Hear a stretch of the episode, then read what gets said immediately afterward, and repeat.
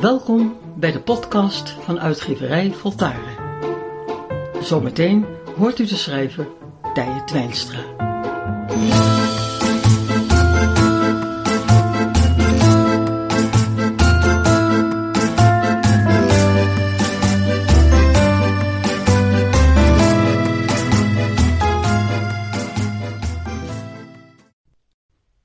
Alles heeft een betekenis.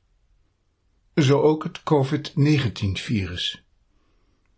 Wat is de mentale noodzakelijkheid, waardoor het is ontstaan, zich over de hele wereld verspreidt en zoveel verwarring en persoonlijk leed kan veroorzaken?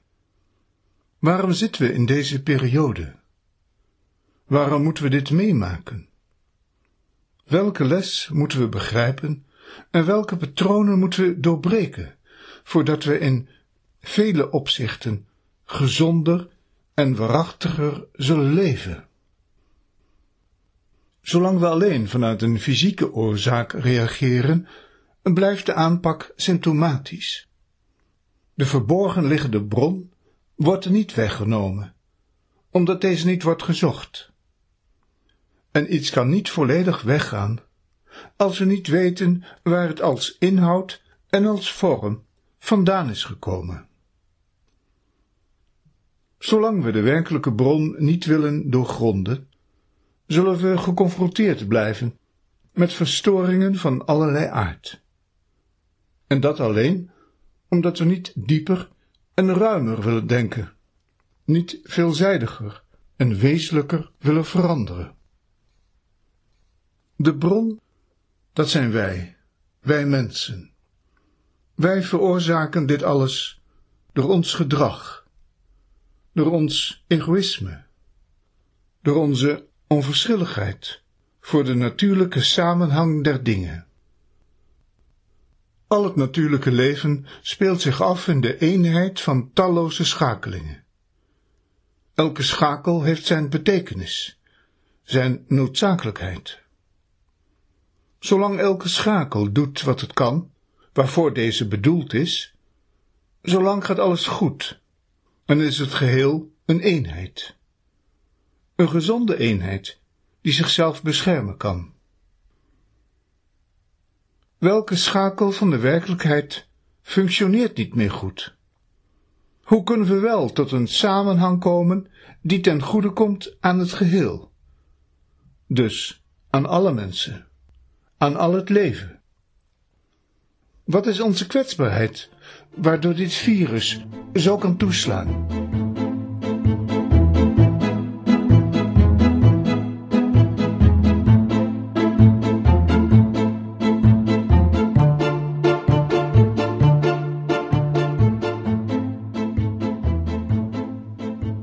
Een virus is een heel klein deeltje DNA dat door een eiwitmantel is ingesloten.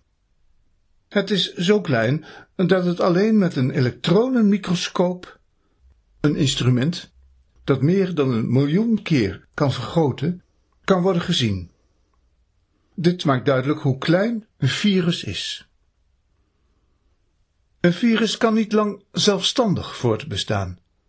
Het is altijd op zoek naar een gastheer. Een levend organisme waarin het zich kan nestelen en voortplanten.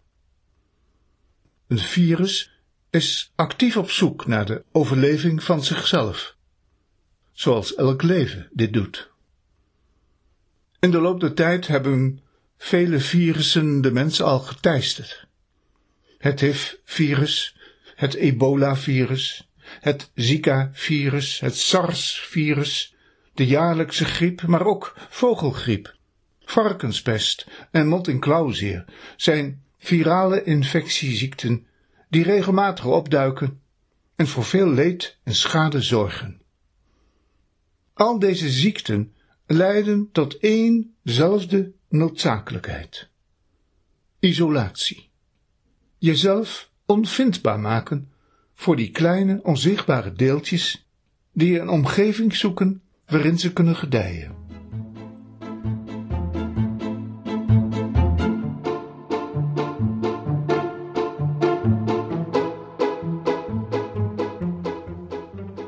Wat is de betekenis van isolatie? We worden op onszelf teruggeworpen. Waarom? Omdat we onszelf op een andere manier moeten leren kennen dan nu. Nu zien we onszelf als een zelfstandig persoon die alles wil hebben, alles mag kiezen, kortom zijn gang mag gaan. Wij in het Westen zijn vrij, onafhankelijk, verstandig, redelijk. Zo zien we onszelf. Maar zijn we ook vrij? Kennen we onszelf? Wat gebeurt er als we op onszelf worden teruggewezen? Na eindeloze Netflix-afleveringen en computerspellen, tv-uren en videogesprekken, blijf je toch uiteindelijk alleen over. Alleen met onszelf. Oei, wat is het stil. Oei, wat is het leeg. Oei, er is helemaal niemand in mij. Hallo, is daar iemand? Ben ik dan niemand? Wat blijft er over, als na de afleiding ook de troost wegvalt? Als ook de eindeloze honger naar aandacht niet meer via het internet gezocht kan worden, omdat er een wereldwijde storing optreedt en alle media uitvallen. Is dat de volgende fase die we nodig zullen hebben om wakker te worden voor onszelf? Terug dus naar onszelf. Het is niet het virus, het is niet de vervuiling, het klimaat, de grote IT-reuzen, de commercie, mysterieuze groepen die aan de touwtjes trekken, maar wij zijn het.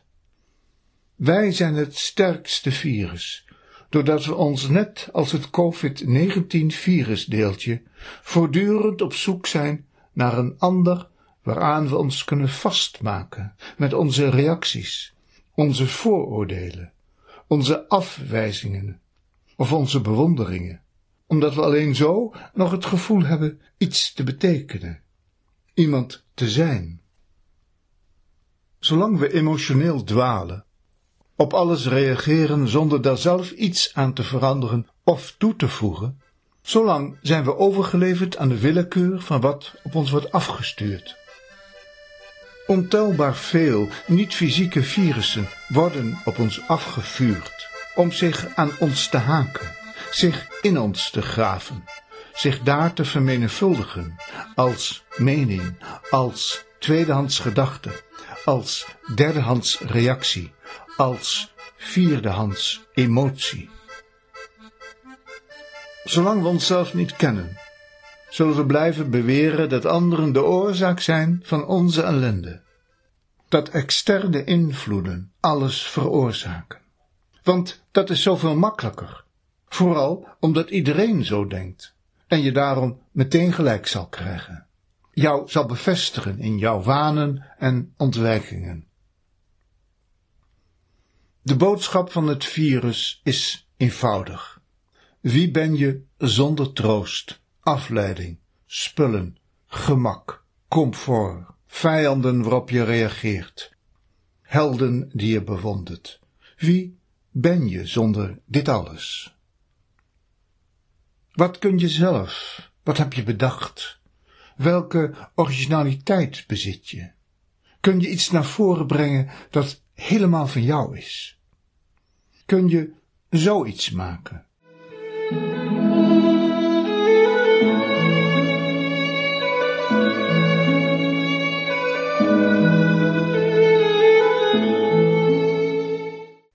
Kun je überhaupt iets tot stand brengen? Kortom, waarom ben je er eigenlijk? Alleen voor de vertroeteling van je lichaam en de ontkenning van wat er echt toe doet? Begrijp dat zolang je niet weet wat er zich in jou bevindt aan kennis, aan ervaringen, gevoelens, onvergelijkbaarheid, noodzakelijkheid, zolang je dat niet weet, je niet leeft, niet wezenlijk bestaat, dat je dan nog in het stadium van een virus bent, een afhankelijk deeltje dat alleen maar met een gastheer kan bestaan. De onbekendheid van ons innerlijk is angstaanjagend diep. Maar als we dit innerlijk willen leren begrijpen. Wat het wil duidelijk maken aan ons, waarom we hier zijn, wat onze verantwoordelijkheid is tegenover ons meest wezenlijke zelf, dan zullen we ermee aan de slag moeten gaan. Wie ben ik? Wat zoek ik? Wat doe ik? Wat wil ik achterlaten? Wat veroorzaak ik? Heb ik al die spullen nog nodig? Kan ik niet met minder toe? Heb ik plastic prullen nodig om mijn huis op te vrolijken? Heb ik snacks of snoep of taartjes nodig? Heb ik exotisch eten nodig? Moet ik zo ver weg en zo vaak op vakantie? Heb ik zoveel vlees nodig? Moet ik per se uit twintig verschillende dingen kunnen kiezen? Is deze overvloed gelijk aan mijn vrijheid? Is de verspilling? Jaarlijks gooit een gezin meer dan 41 kilo voedsel weg. Een onvermijdelijk bijproduct van onze welvaart, onze manier van leven? Het is vanuit deze persoonlijke ontdekkingstocht in ons geweten dat er iets in ons en in deze wereld kan veranderen. We zijn er nog lang niet, maar één ding is zeker: als wij niet veranderen, niet alleen als tijdelijke aanpassing, maar in structurele zin, door meer rust te nemen, meer stilte te veroorzaken, meer op zoek te gaan naar onze werkelijke levensmotieven, en minder op te gaan in het uiterlijke en gezamenlijke bestaan met al zijn imitaties en herhalingen.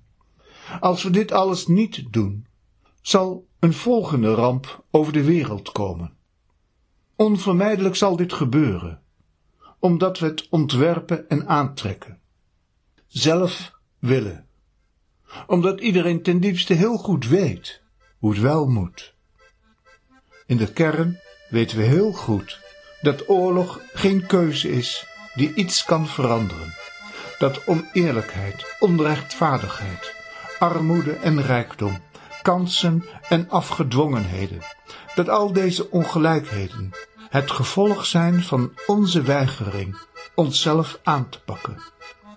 De eigen verantwoordelijkheid als norm te nemen. We weten heel diep en heel sterk dat zolang deze ongelijkheid blijft voortbestaan, we met rampen geconfronteerd zullen blijven. Juist omdat we de vrijheid hebben om het anders te doen. Juist omdat het niet nodig is, maar een keuze is vanuit ons zwakste zelf. Ik begrijp dat maar enkelen deze boodschap zullen erkennen. En dat de meesten gewoon door zullen gaan, al te veel al aangetast door het virus, en dat alleen een nog krachtiger virus hen de weg zal kunnen wijzen.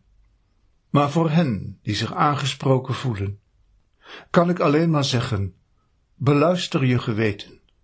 Geef je gevoel elke dag meer ruimte om tot jou te spreken. Wacht niet af tot anderen met je meegaan, maar ga. Laat je niet hinderen dat het maar weinig is wat je misschien tot stand kunt brengen. Bepaal je eigen genoeg en durf degene te zijn die de eenheid met zichzelf tot noodzakelijkheid heeft begrepen en tot dagelijkse werkelijkheid heeft verhoogd.